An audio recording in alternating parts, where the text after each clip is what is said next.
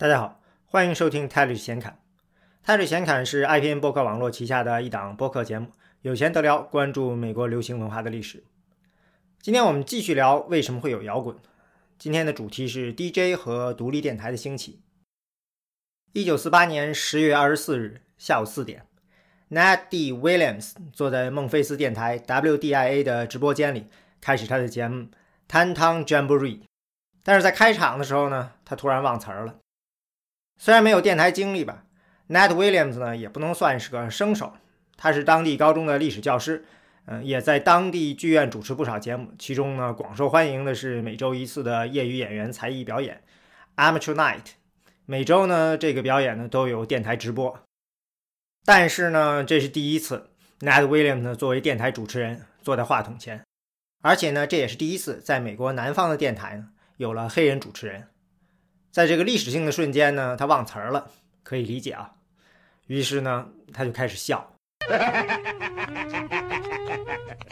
of the morning to you, my friends, from the home of colorful old Beale Street, the place where the blues began in Memphis, Tennessee. In the heart of the rich Mississippi Delta, WDIA 50,000 watts of goodwill invites you to join us in asking the man upstairs to smile on us today and help us to satisfy that hankering to offer you the best in radio entertainment and service to the finest people in the world, our listeners. Now, what do you bet? 刚才我们听到的当然不是那第一次播音的录音，而是后来电台宣传节目中的录音。因为这个笑声呢太有名了，就成了他节目的招牌，也成了 WDIA 电台的招牌。WDIA 为什么要请 Nat Williams 来做一档面向黑人的节目呢？主要是因为经营不下去了。当时孟菲斯地区呢有9家主要的电台，当然都是面向白人的，竞争呢特别激烈。这其实并不是孟菲斯一个地方的现象，而是整个美国二战以后呢广播的特点。二战期间呢，美国呢照例呢就通过了广播禁令，联邦通讯委员会就是 FCC 不再批准成立新电台的申请。到了二战结束呢就解禁了，电台也就开始快速增加。在1945年呢，全美国有931家电台在运营，到1948年的时候呢增加到1693个，1952年呢会增加到2355个，还有大约400个呢是被批准或者再申请中。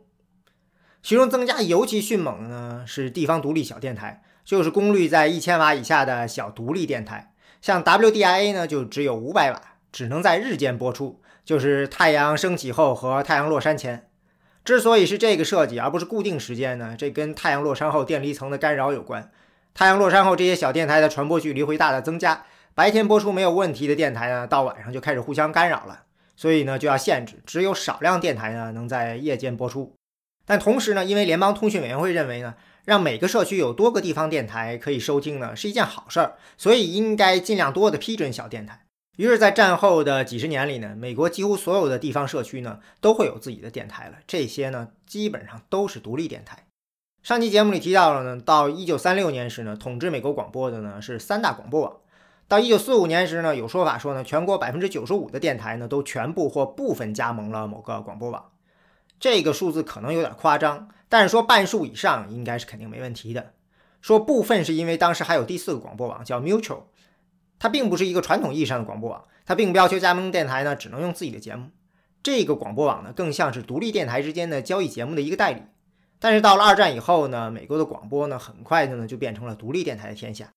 原因呢，一来是因为独立电台呢快速涌入，二来呢是因为电视出现了。当时的几个广播网呢决定快速的投入到电视这个战场中去，方法呢就是让广播时代的艺人呢转入电视节目。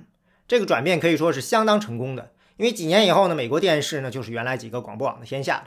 而像好莱坞电影公司啊，有钱有经验的呢，但是呢他们因为缺乏和联邦通讯委员会打交道的经验，就还是没有挤进来，只能后来呢从制作的角度下手承包节目。代价呢当然是好演员好节目呢都去电视了，广播网的节目质量呢自然下降了，收入呢也随之降低，也就没有什么新电台肯加盟。虽说美国战后呢经济大好，广播广告的总收入呢还是在稳步增长，可是电台多了，竞争高了，每个电台分到的钱呢还是少了。以前一个电台的听众大概有6万人，这时候呢大约就减半了。听众少了，广告费呢你就得降，收入呢也会少。当然解决办法就是呢开源节流，一边通过节目设置来吸引更多的听众，一边就要控制成本。就像 WDIA， 他看到孟菲斯呢有40%的潜在听众是黑人，在压力之下呢就决定拓展黑人市场，结果一进入就发现效果很好，黑人听众呢非常踊跃，不久呢电台的收听率呢就达到 17%， 成为当地的第2大电台，收入呢翻了4倍。到1年以后呢，他抢下了70%的黑人听众，已经是接近30%的市场占有率，成为遥遥领先第1名。这时候呢 WDIA 的节目呢就干脆全部都变成了面向黑人听众的节目。这个就是开源。对于独立小电台来说呢，节省成本呢也非常重要，最基本的方法呢就是放唱片。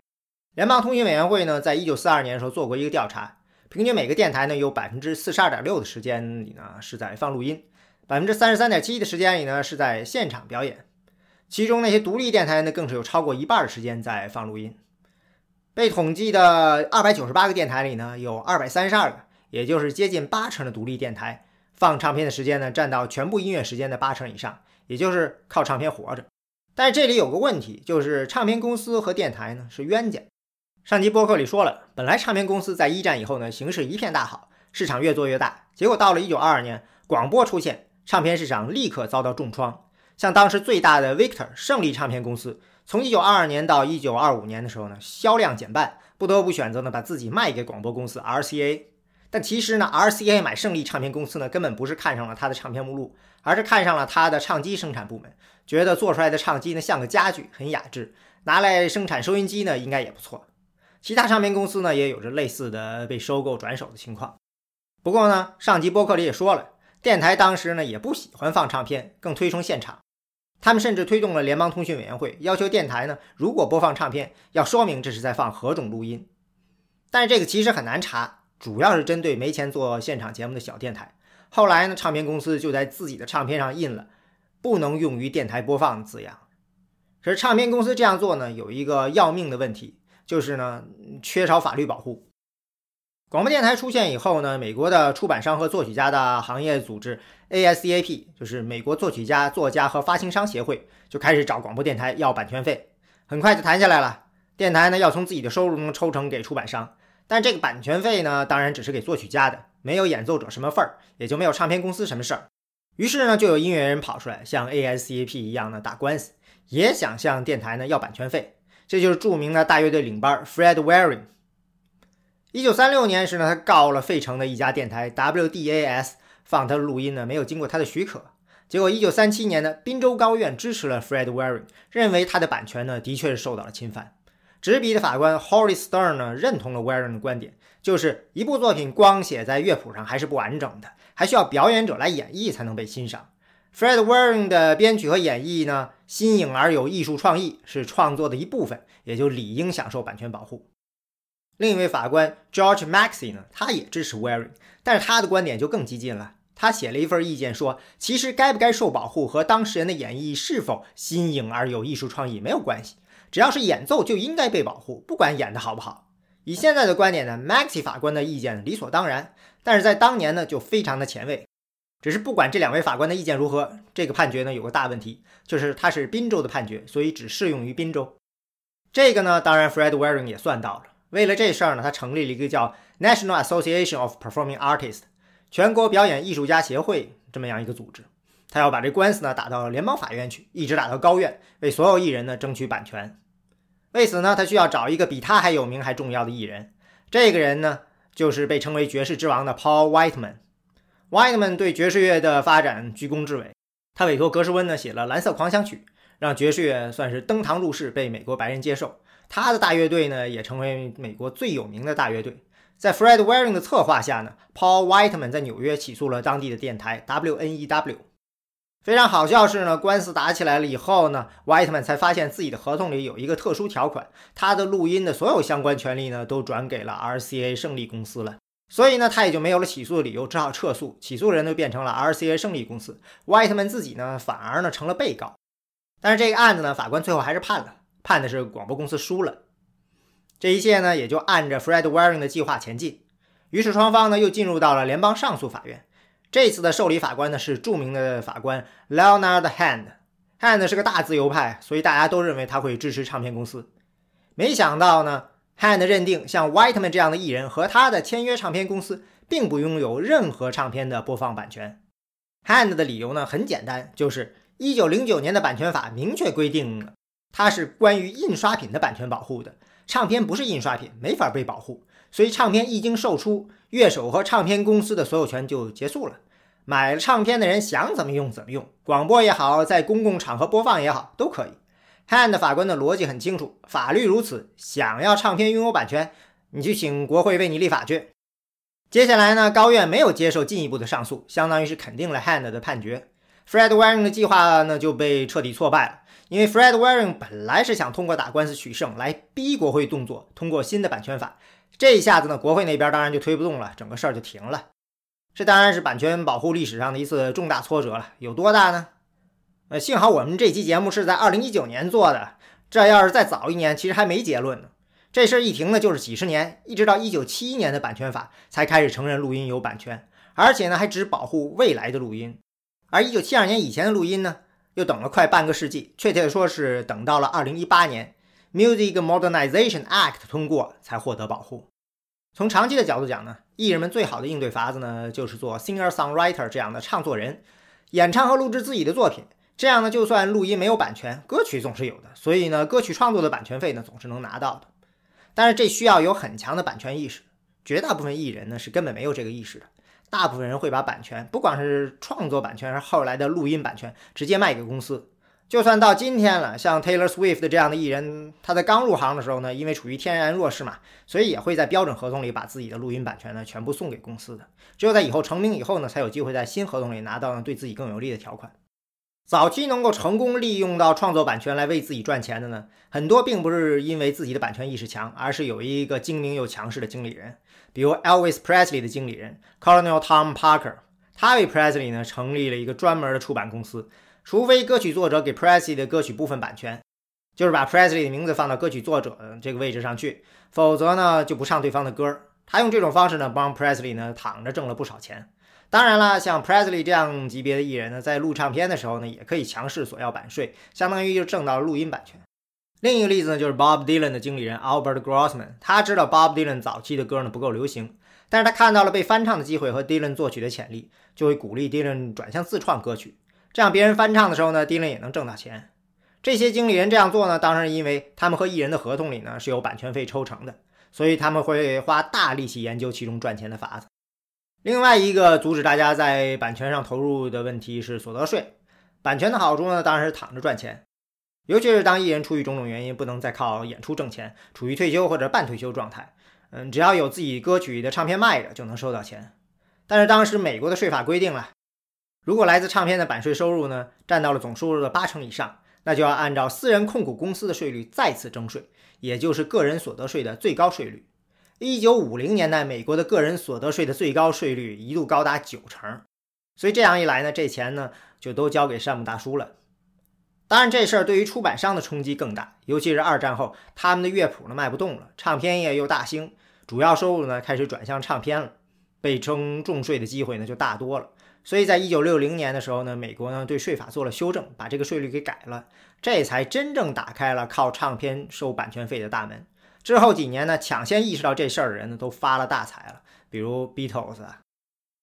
跑题了，回来说 Leonard Hand 的判决，唱片不是印刷品，没法被保护，这对于乐手是巨大的打击，反过来就彻底解放了电台，为电台播放唱片打开了大门。唱片公司没法阻止电台放唱片，那就只能拥抱它了。用广播来推唱片呢，其实很早就有了。1925年的时候呢，胜利唱片公司和 AT&T 合作，在 AT&T 下属的8家电台呢，同时直播自己旗下的歌手演唱的最新唱片中的歌曲。为什么是 AT&T 呢？因为那时候呢还没有现在几个广播网，就是 NBC、CBS 什么的呢都没有，只有 AT&T 自己的一个小网络。这事儿因为新鲜啊，所以非常受欢迎。据说呢 John McCormack 唱的 Irving Berlin 的 All Alone 一首就有800万人听，胜利公司呢收到了25万张唱片的订单。最后这歌的各种版本呢卖了122万多张，乐谱卖了100万份。这也算是胜利公司在广播冲击下求变的一种做法吧。但没过几天他自己就被卖掉了，这唱片公司和广播公司整体的敌意呢当然就没有解决。最终呢还是新唱片公司敢于创新，愿意冒险。这就是1942年成立的 Capital 唱片公司，国会唱片。作为一个独立唱片公司呢，缺少高效的发行渠道，不像大唱片公司新唱片可以两下子就自动分销到全国各地。Capital 唱片的法子呢，就是免费给电台寄唱片。大唱片公司呢，从来是不这样干的，他们最多只给报纸的编辑、乐评人寄唱片。从很大程度上说，他们的唱片呢可能不缺电台播，但是独立唱片公司呢就需要制造播出机会了。对于电台，尤其是小电台，免费唱片的吸引力很大。当时电台呢，就算不放唱片，很多也会放录音，就是 transcript。有专门做录音服务的公司，他们用的是一种16英寸的慢转唱片，频响范围呢比普通唱片要大，噪音呢也低，音质比普通唱片好了很多，每面的可以连续播放的时间也很长。很多广告商呢就会把自己支持的广播节目呢做成这样的录音发往各个电台，大电台呢也会把自己的一些演出录下来卖给其他的电台。在1931年的时候呢，全美国呢702家电台，除了3家超级大电台，其他的呢全都配置了播放这种16英寸慢转唱片的设备。但是因为这种唱片呢是专门用于广播的录音，所以贵呀，一张要$5。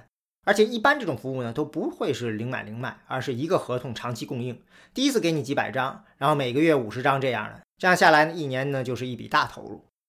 Capital 唱片公司呢名叫国会，其实呢地处洛杉矶，创始人里呢有加州一个大连锁唱片店的老板，也有著名的词曲作者，资金呢都是来自派拉蒙电影公司的一位高管。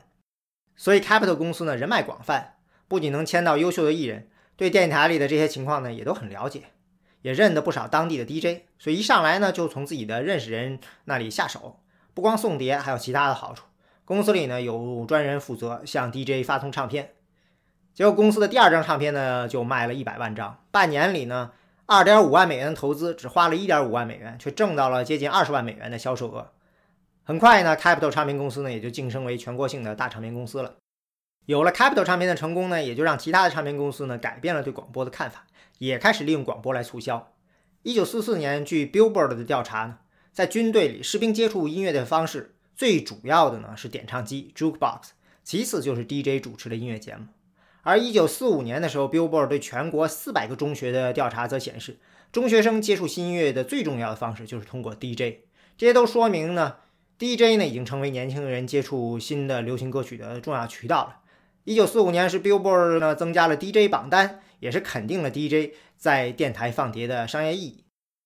第二年呢，几大唱片公司就纷纷投入，胜利公司拿出了$100,000做种子试水，哥伦比亚唱片公司的预算是每个月$70,000，他制作了一个叫 Columbia Record Shop 的节目，送到全国537个电台播放。而且不久呢，主持人呢请来了可能是当时最著名的 DJ 纽约的 Martin Block 来主持这个节目。所以广播史上第一个 DJ 呢是一个很难确定的事儿，因为 DJ 本身呢就是一个在不断进化的角色，而且就算是播音乐，在不同的时段呢，面对不同的听众， DJ 呢也扮演不同的角色。因为电台为了生存，在安排节目上呢要针对不同的广播时段，确定自己的目标听众，并进而确定合适的音乐和广告。社会家 Philip Annis 将二战后独立电台大潮中出现的 DJ 呢分成3种主要的模式，就是推销员、人气主持和金曲制造机。作为推销员的 DJ 呢，他服务的是广告商。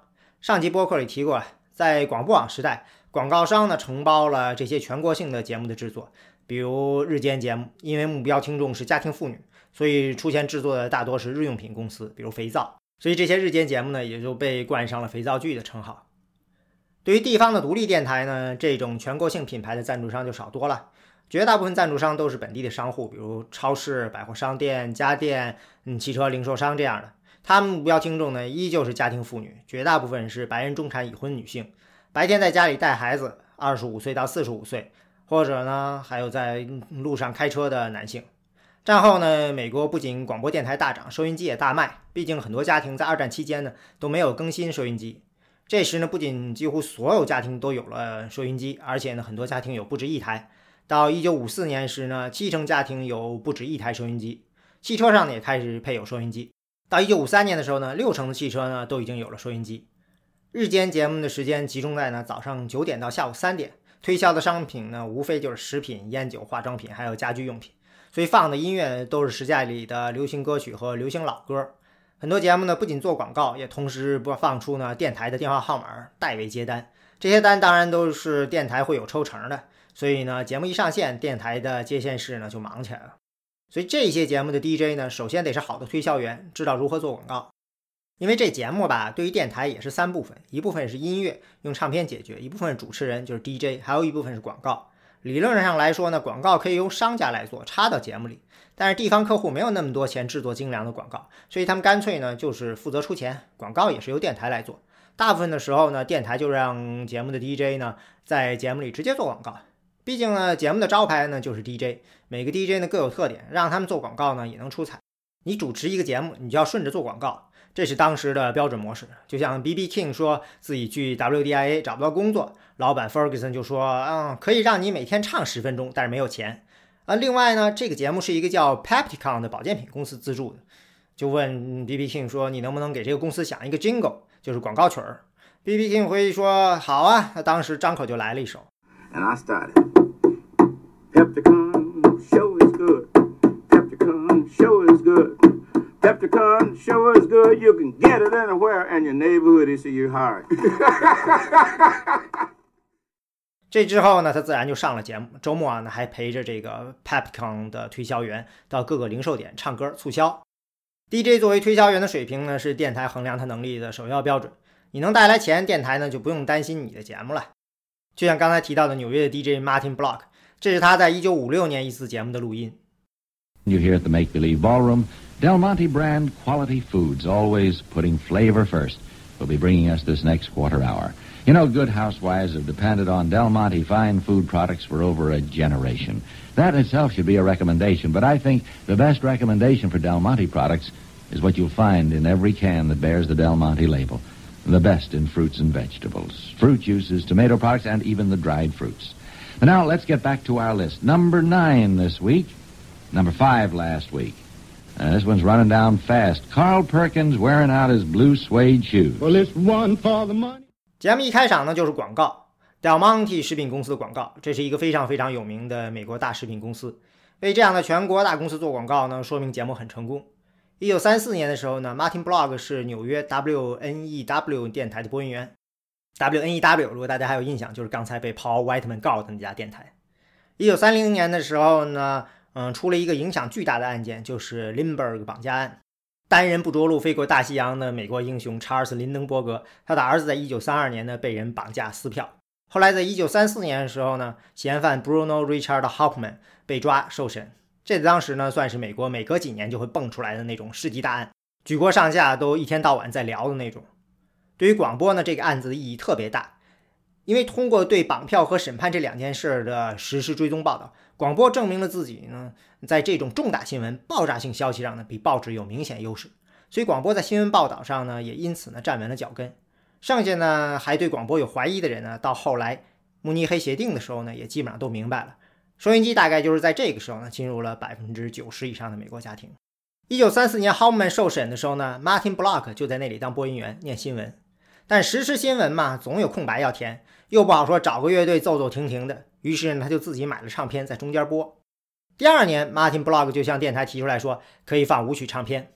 Martin Block 的这个想法呢并不是他自己拍脑门想出来的，而是从洛杉矶的一位 DJ Al Havis 那儿学来的，甚至连名字都是抄的。电台对于放唱片呢没有信心，主要是觉得呢不会有广告商愿意电台在放唱片的时候呢做自己的广告，就让 Martin Block 自己去找广告商。于是他就找了一个做减肥药的公司叫 Retardo， 这个公司呢愿意每周出 129.5 美元让他做。结果第一次播出呢，他就给 Retardo 带来了600个订单，所以这个节目呢就成了固定节目。电台呢就给他涨了工资， Retardo 呢也同意订单分给他10%的收入。Martin Block 呢也就被很多人说成是史上的 DJ 第一人。谁是广播史上第一个 DJ 呢，各种说法都有，但是肯定不是 Martin Block。比如刚才提了 Martin Block 的节目的创意是抄 Al Havis 的。再早一些呢，芝加哥的黑人 DJ Jack Cooper 从1929年就开始在 WSBC 做 All Negro Hour， 在当地呢非常有影响力，收入也不错。有记录的女 DJ 也在1929年就登场了，也是在芝加哥 Miss Halloween Martin， 她在 KYW 由著名的 Marshall Field 百货公司赞助。Martin Block 能被人误写成是第一个 DJ 呢，说白了就是因为他的巨大影响力。在1940年的时候呢，他的节目的固定听众有200万，有19个赞助品牌， Billboard 在1947年估计说他每周的收入超过 1.4 万美元，但是还有很多其他的估计认为他的收入远不止这点，可能年收入超过200万美元。Martin Block 的吸引力到底在哪儿呢？我没有找到1930年代甚至1940年代他的节目的录音啊，不过至少从刚才的这个录音里呢，可以听出来他的声音呢很放松，显得很自然。可能现在呢，我们对广播里出现这种谈话一般的声音已经觉得很普通了，但是在当年，也就是广播刚出现没多少年的时代呢，就并不是那么常见了。有广播人士回忆说呢 ，Martin Block 呢知道如何用麦克风拉近和听众的距离，用行话说就是会 work the microphone。说他呢很像 FDR， 就是富兰克林·罗斯福。罗斯福的录音就好找了，他的著名的炉边谈话做了很多次的，比如这是第一次的1933年3月12日。Ladies and gentlemen, the President of the United States. My friends, I want to talk for a few minutes with the people of the United States about banking. To talk with the comparatively few who understand the mechanics of banking.But more particularly with the overwhelming majority of you who use banks for the making of deposits and the drawing of checks. I want to tell you what has been done in the last few days and why it was done and what the next steps are going to be. I recognize that the many proclamations... 节目一开始显然是主持人介绍罗斯福，用的是很标准的，女士们、先生们，美利坚合众国总统。然后是罗斯福。注意他一上来用的是我的朋友 my friends， 然后很快就直接用你 you 来称呼听众。我想跟你说 blah blah blah blah， 这个就是很基本的谈话式的广播。广播里的人和听众是对等的，我和你，我怎么样你怎么样，不停的在你和我之间切换，用现在时和将来时，就会制造出一种亲密感。这个是罗斯福作为一个天才政治家厉害的地方。当时美国的新闻媒体呢还是报纸的天下，报纸的老板呢大多都是共和党的，反对民主党人罗斯福。反过来呢，罗斯福呢也把新闻媒体给批成是 fake news， 假新闻嘛，只要跟他的政策唱反调就是 fake news。 那个时候没有 Twitter 了，但是每个时代都有那个时代的高科技新媒体嘛，当年就是广播电台。虽然当时电台呢也大多是报纸办的，但是电台在新闻上是新手弱势，所以呢罗斯福呢就抓住了这样一个机会，扔开报纸去找电台，在电台上开这么一个炉边谈话。电台呢受宠若惊，高兴还来不及呢，结果证明罗斯福是个广告高手，至少指导他去做广播的那个人是。一方面呢，罗斯福呢能把复杂的政策问题用普通人能够接受能够理解的方式呢讲清楚。另外一方面就是他一上来就抓住了广播最大的优势。虽然广播是从收音机里冒出来的，你看不见听众，听众也看不到你，但是你们之间并没有因此呢就有了一堵看不见的墙，而是根本没有这堵墙，你完全就可以显得是在听众身边跟他聊天一样。虽然罗斯福肯定是坐在桌子前念稿了，但是呢他制造出了这样一个炉边谈话的感觉。这样听 Martin Block 呢就清楚多了，他也是没有架子在那里聊，甚至有的时候据说他还会和乐队隔空谈话。虽然其实乐队是并不存在的，是在唱片里的，但是这其实也是很自然的一种听唱片的反应了。Martin Block 的这个节目呢也就叫做 Make Believe Ballroom， 觉得是真的的舞厅，也就是我在这里放唱片，你作为听众就把自己想象成在一个舞厅里一样就好了。在当年呢，主持人是电台的门面，虽然在广播里没人知道你长得是什么样穿的什么样，但是在大电台，主持人在主持节目的时候呢都必须穿着燕尾服，可见有多正式。在 NBC 成立的那一天呢，第一天晚上举行了盛大的综艺直播，主持人呢就是 NBC 的主席，可见主持人对于电台的意义啊，让他们放下这个架子需要时间。在当时呢，很多广播人呢其实都意识到这一点，他们在努力的和平辈呢拉开距离，展现只有广播才能做到的一面。所以就在 Martin Block 的节目走红的时候呢，电台的其他节目呢也在经历这样一个变化，就是广播变得更加口语化，主持人呢更像在和听众聊天，也更有个性，更多的用我。这些广播人的名字呢也就变得更加日常，比如 Edward 就是 Ed， William 就是 Bill， Robert 就是 Bob， 这样和听众的关系就像是老相识一般。当 Edward Murrow 在伦敦报道不列颠空战的时候呢，他对应该如何做广播呢有一个特别有名的例子。引号，不要说街上血流成河，要说我每天早上都要打招呼的那个警察今天没有出现。引用完毕。这是一种更加亲密的广播形式，主持人不再是从一种从上到下的视角去告诉听众你在听什么，而是以一种更平等的视角。就比如当 Martin Block 在做这个广告的时候，他会说你知道 Del Monte 怎么样怎么样，你知道父亲节这顿晚餐有多重要，你我都会为父亲节准备礼物。这里呢，他没有说父亲节的时候你应该做什么，而是说你知道的，父亲节的时候我们都会怎么做怎么怎么做，也就是在强调他说的东西呢，听众已经知道了，这里只是在提醒大家。正是这种肯定了听众的认知水平的前提下呢， DJ 呢才好跟听众呢打成一片。这个说起来容易，但是还是要练习的，因为本质上你是在独白啊，又要想要让听众感觉呢像在聊天。比如说作为 DJ 会时不时的向听众发问，这种不可能听到回答的问题呢，其实是一种制造聊天感的方式，因为你会不自觉的脑补回答的部分。就比如如果你旁边有个人在打电话，虽然你只能听到一半的交谈，但是呢很多时候反而你会被吸引过去，因为你会不自觉去脑补，所以你就分神了嘛。相关的研究呢也证明了嘛，听众对于其他听众的存在呢是有很强的感觉的。就比如你选择听我这个播客，你对于其他听播客的人呢可能会是什么样的人呢，会有一个你自己的猜测，而且估计呢是非常正面的猜测。在听广播的时候呢，听众也会自觉地意识到他不是一个人在听，而是跟很多相似的人在一起听这个节目。所以在推销之外呢， DJ 的第二个作用呢就是用个性来联络听众，构建社区。虽然在节目里有大量的时间扔给了广告，但是 DJ 的语言呢并不是商业的，也不是完全生活化的街头的，而是一种奇怪的复合体。他们吸引听众的方法呢是通过特有的谈吐，不管是幽默的、热情的还是儒雅的，总之要有个性，又听着舒服。最核心的就是他们并不是用一种传统主持人讲话的那种姿态来播音，而是用听众自己平时聊天对话的语言和语气来做节目，来获得听众认同，再进一步呢让听众去认同电台。也就是说他们就是电台的公众形象，如果电台的听众是一个社区，他们就是这个社区里呢最大的大 V， 那个绝对的构建者，而且呢这个呢就是一个虚拟社区，围绕主持人和唱片构建的。所以呢最有个性的人去主持呢都是在黄金时间，比如早上6点到9点或者晚饭时间，好收获最多的听众。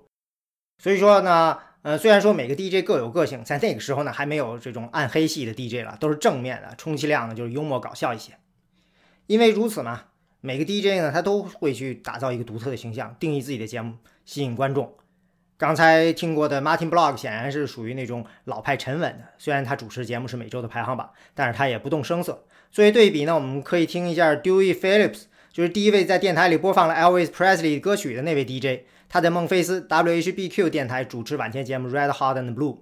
Dewey Phillips 被电台找来做这个节目呢，其实是因为这集播客一开始提到的 WDIA 变成了全黑人电台，抢走了大片的市场，让别的电台也着急了，也意识到了黑人市场的重要性。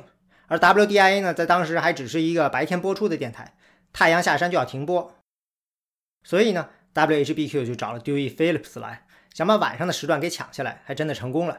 即使到了1954年 WDIA 也开始晚上播出以后， Dewey Phillips 节目呢依然是收听率最高的。上集的播客提过啊，据说日常听众有10万人，相当于当地人口的1/5。下面这段播音呢，是他在1952年出了车祸以后，在医院病房里的播音。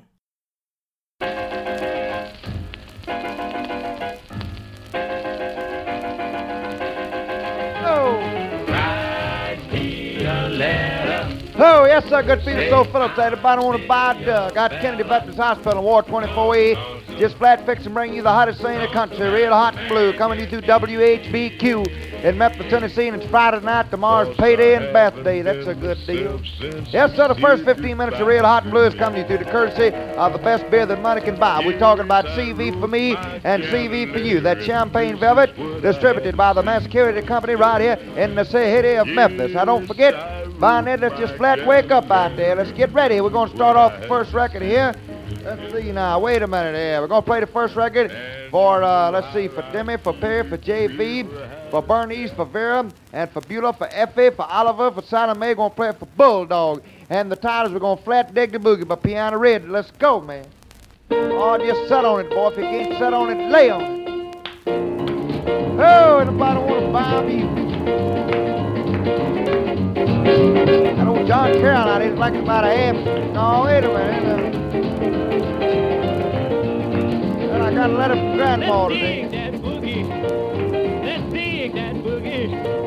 Let's dig that boogie. Let's dig that boogie. Let's dig that boogie.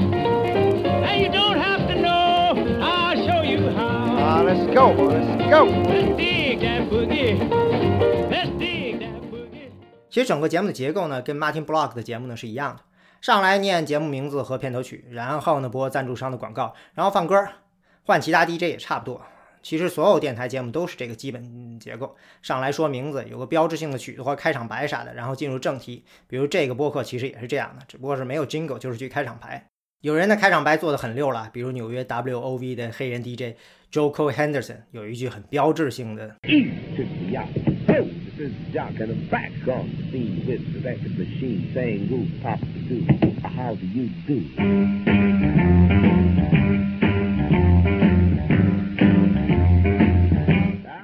感觉跟说唱差不多吧。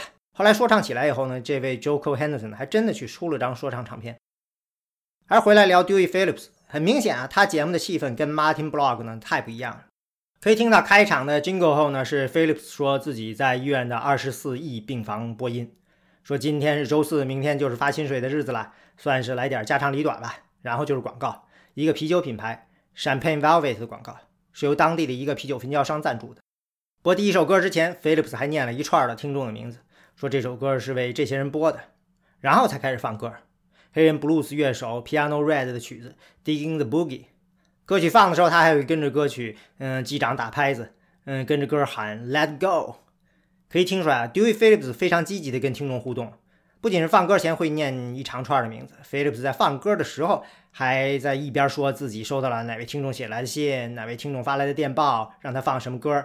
这就是有意识的在告诉听众，你不是在一个人听，有很多人此刻呢跟你一起在听呢。当年最著名的摇滚 DJ Alan Freed 在主持节目的时候呢，也跟 Phillips 一样，大声的打拍的唱，也会念听众的来信，甚至会念一个听众发给另外一个听众的信或电报。对于大部分听众，尤其是黑人听众，这可能是第一次在收音机呢听到自己的名字。这就是一个虚拟社区，想象中的社区， DJ 用唱片串起来的社区嘛。著名 DJ Wolfman Jack 就说引号，我想要生活在另一个世界里，一个更符合我的喜好的世界。广播和唱片给了我一个有归属感的酷的世界。The Wolfman comes in here occasionally, bringing tapes, to check up on me and whatnot. And the places he talks about that he's been, the things he's seen. There's a great big beautiful world out there. 刚才这段就是 Wolfman Jack 在 George Lucas 的影片 American Graffiti 美国风情画里扮演他自己。在影片里呢，就是当 Richard Dreyfuss 扮演的 Kurt Henderson 跑去电台找 Wolfman， 想让他为自己念一段给女友的话的时候， Wolfman 却不愿意承认自己就是 Wolfman， 不愿意让人家认出来他是一个操着黑人口音的白人 DJ， 生活在想象中的电波世界里。很多做 R&B 唱片节目的白人 DJ 呢，都是用黑人口音。Wolfman Jack 呢不是最早的，因为他是跟 Nashville 的电台 WLAC 的著名 DJ John R 学的。他们这样做呢，可能是因为他们如果用黑人口音来主持 R&B 节目呢，会显得更权威吧。有个笑话，好像是关于洛杉矶的白人 DJ Hunter Hancock， 他应该是最早在西部电台里开始播 R&B 的 DJ。这个笑话说的是呢，有一次呢，著名的音乐制作人 Johnny Otis 说在夜总会里遇到几个黑人小孩，有可能就是在 Otis 在洛杉矶 West 黑人区开的那个 R&B 夜总会 Barrel House。这个黑人孩子就跟他说，白人真是什么东西都要从我们这里抢，抢我们的衣服，唱我们的歌，现在那边那个白人居然说自己是 Hunter Hancock。 可以想象一下，如果黑人孩子只听广播觉得你是个黑人，在文化上的信任度肯定比觉得你是个白人要深一层。最终呢，每个 DJ 呢都希望和听众呢建立起这种信任。这种信任呢可以让 DJ 用一张嘴做出比那些专业广告公司制作的还有效的广告。所以一个很自然的情况就有了，如果 DJ 的基本工作就是利用听众对他们信任来做广告带货，那为什么不用他们来帮忙卖唱片呢？的确啊，有一批 DJ 就专注于推唱片，他们的角色就是金曲制造机。刚才提过，哥伦比亚唱片公司就去找 Martin Block， 让他为自己的新唱片做节目。因为 Martin Block 拥有200万听众嘛，当然会有唱片公司主动找上门来。而这个呢，也只是他当时做的几个节目中的一个。和后来 DJ 不同的是呢， Block 的王牌节目呢是在上午晚些时候和晚饭的时候。而后来 DJ 呢，他们时间呢更多是在下午和夜里，比如 Dewey Phillips， 他的节目一开始就是晚上10点开始，后来呢才提早到9点，一直播到12点。选择这个时间呢，避开了传统的黄金时间，很大程度上是因为这时候的唱片消费主力是年轻人，尤其是中学生。著名的社会学家 Paul Lazarsfeld 和 Patricia Kendall 夫妇俩呢，从1930年代开始呢就研究广播。他们在1948年是出了一本关于广播的专著，里面呢对各种广播节目在不同人群中的受欢迎程度呢做了统计，其中有几种是音乐节目，比如古典音乐、流行音乐、乡村音乐。两人发现呢，这里面呢只有流行音乐是与年龄强相关的，古典音乐、半古典音乐还有乡村音乐都与教育程度呢高度相关，但是与年龄关系不大。而流行音乐则是不管什么教育程度人喜欢流行音乐的比例都随年龄递减。Lazarsfeld 和 Kendall 没有统计十几岁的中学生，但是当时的市场调查的先驱 Eugene Gilbert 已经开始预测中学生和大学生会是一个巨大的消费群。这些中学生的零花钱呢，没法和父母买房、买车、买家具的钱比，除了在学校的支出，这个大头呢也就集中在衣服、约会、电影、唱片、体育活动这些方面。根据1957年统计，中学生的零花钱呢有大约 10% 在电影和唱片上，看上去不多，但是平均下来呢，一个人一周能买2-3张单曲唱片，就是一个可怕的数字了。更重要的是呢，他们非常的有主见，他们的消费呢会带动其他人的消费。比如你总不好让孩子自己去唱片店，尤其是那个时候美国已经开始郊区化了，去唱片店要家长开车带着去了，这样呢一个人买唱片就经常是全家出动，都进去了以后呢，保不齐人手一张的走出来。所以在这些文化产品的消费上，子女的选择就是决定性的。按这些做市场人的话呢，就是中学生是唱片消费的领路听众 leading audience， 唱片呢先在他们那里红起来，然后会带动年龄更大的哥哥姐姐，然后到父母，再向上到长辈。所以这些以打造金曲为目的的 DJ 呢，他们的节目呢肯定就不能安排在白天中学生还上学的时候，下午下学以后晚饭前就是个好时间。到了晚饭了，是一家人在一起的晚间黄金时间了，通常是家长主导，这时候又不合适了，所以就得更晚一些，就是10点以后。找到了时间和对象听众， DJ 们又怎么打造金曲呢？这个问题呢，拉扎斯菲尔德也研究过，他的结果呢是收音机对歌曲的受欢迎程度影响很大，但是呢 DJ 并不能制造金曲。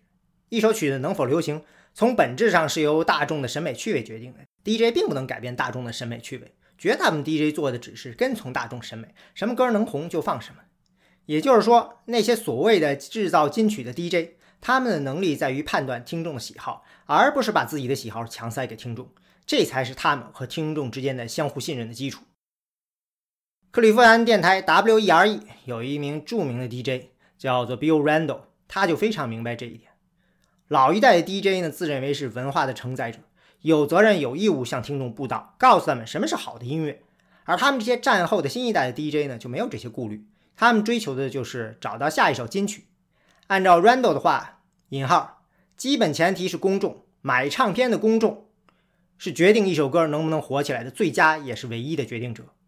一首歌我可以不被打动，但是如果它是金曲，你就得被打动，不能因为你不喜欢它就无视它，如果你无视它你就完蛋了。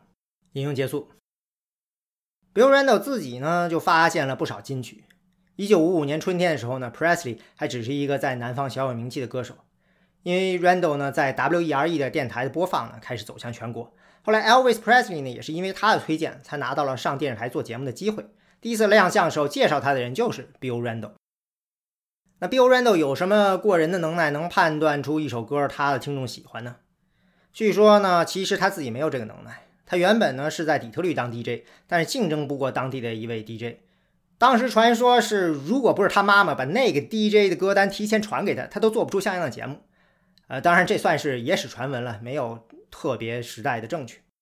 但是后来他开窍了，他意识到其实他不用自己去猜听众喜欢什么歌，而是可以让听众自己告诉他。比如到了1949到50年的时候呢，已经有了很稳定的7寸单曲唱片市场了。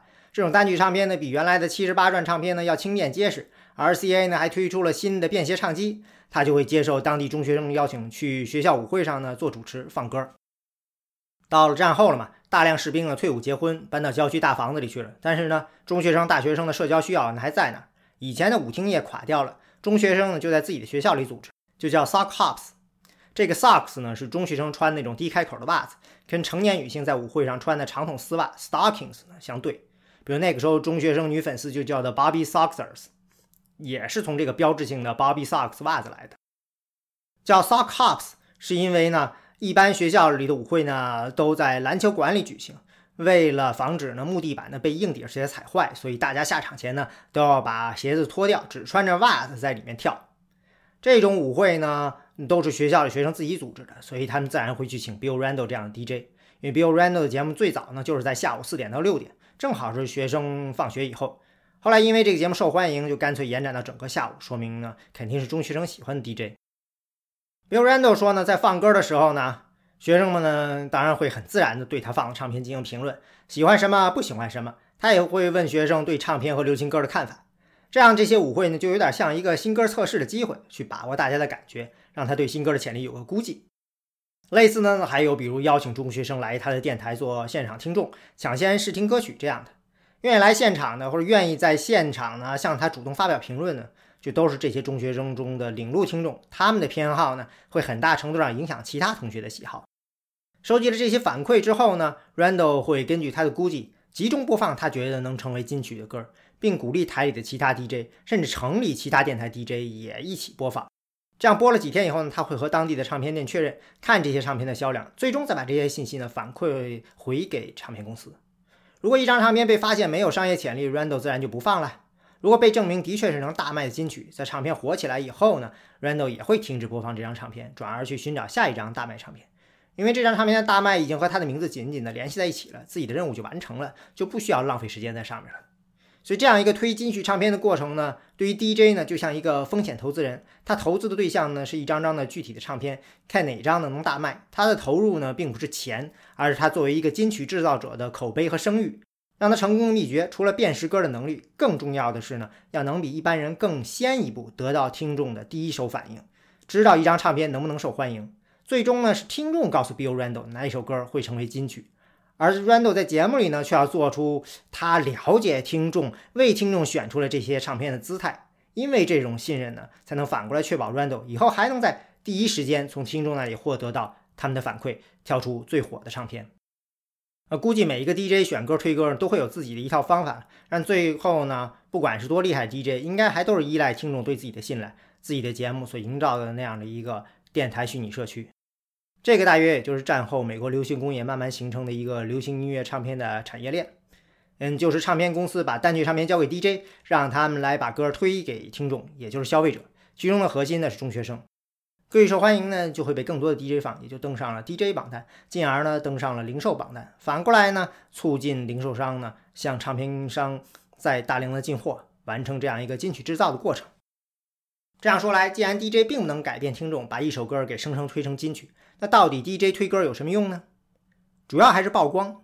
因为有了这样一套机制，让任何唱片公司呢，不管是著名的还是无名的，都有机会通过 DJ 放歌让自己的唱片呢一夜成名。到了1950年代呢，每周大约能有100张新的单曲唱片问世。而像 Billboard 这样的榜单的长度总是有限的， Billboard 自己在1953年估计，也就是 4% 的唱片有机会上榜。像 Bill Randall 这样的以推歌为首要任务的 DJ 其实并不多。对于唱片行业来说呢，全美国分成大约20几个大城市的主要市场和100多个二级市场。这20几个大城市的50-60家电台呢，就是他们做全国性宣传必须的。而其他100多个二级市场的电台呢，则主要是做一些地方性的宣传受用，比如一些只在某些地方做局部发行的唱片。综合起来呢，像 Randall 这样的 DJ 呢，大概有100多人吧。其他绝大部分 DJ 呢，就主要是随大流的放当红歌曲。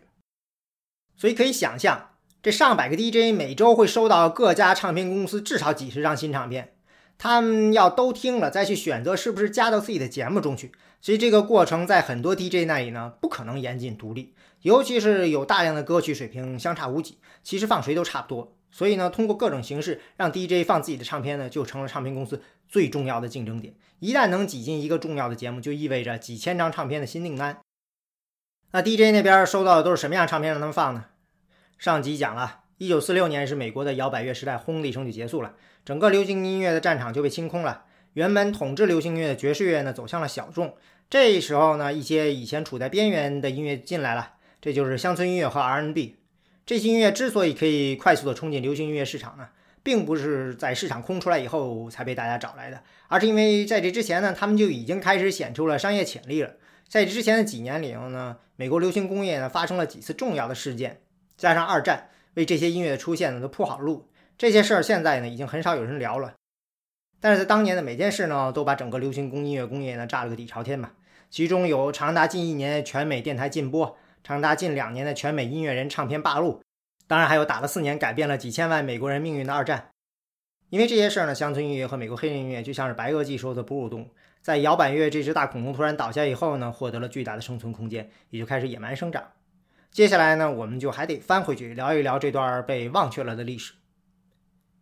感谢收听泰勒史闲侃，我们的网址是泰勒点 FM， 同时也欢迎收听 IPN 旗下其他的精彩播客节目。我们下次再见。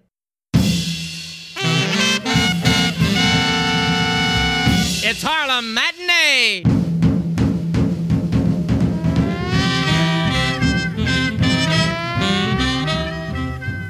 Hello, everyone. This is Hunter Hancock, inviting you to listen to another Harlem Matinee. Recorded music that runs the gamut from bebop to ballads.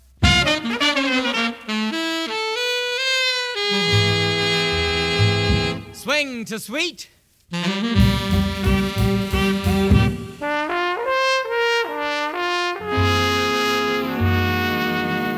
And blues to boogie.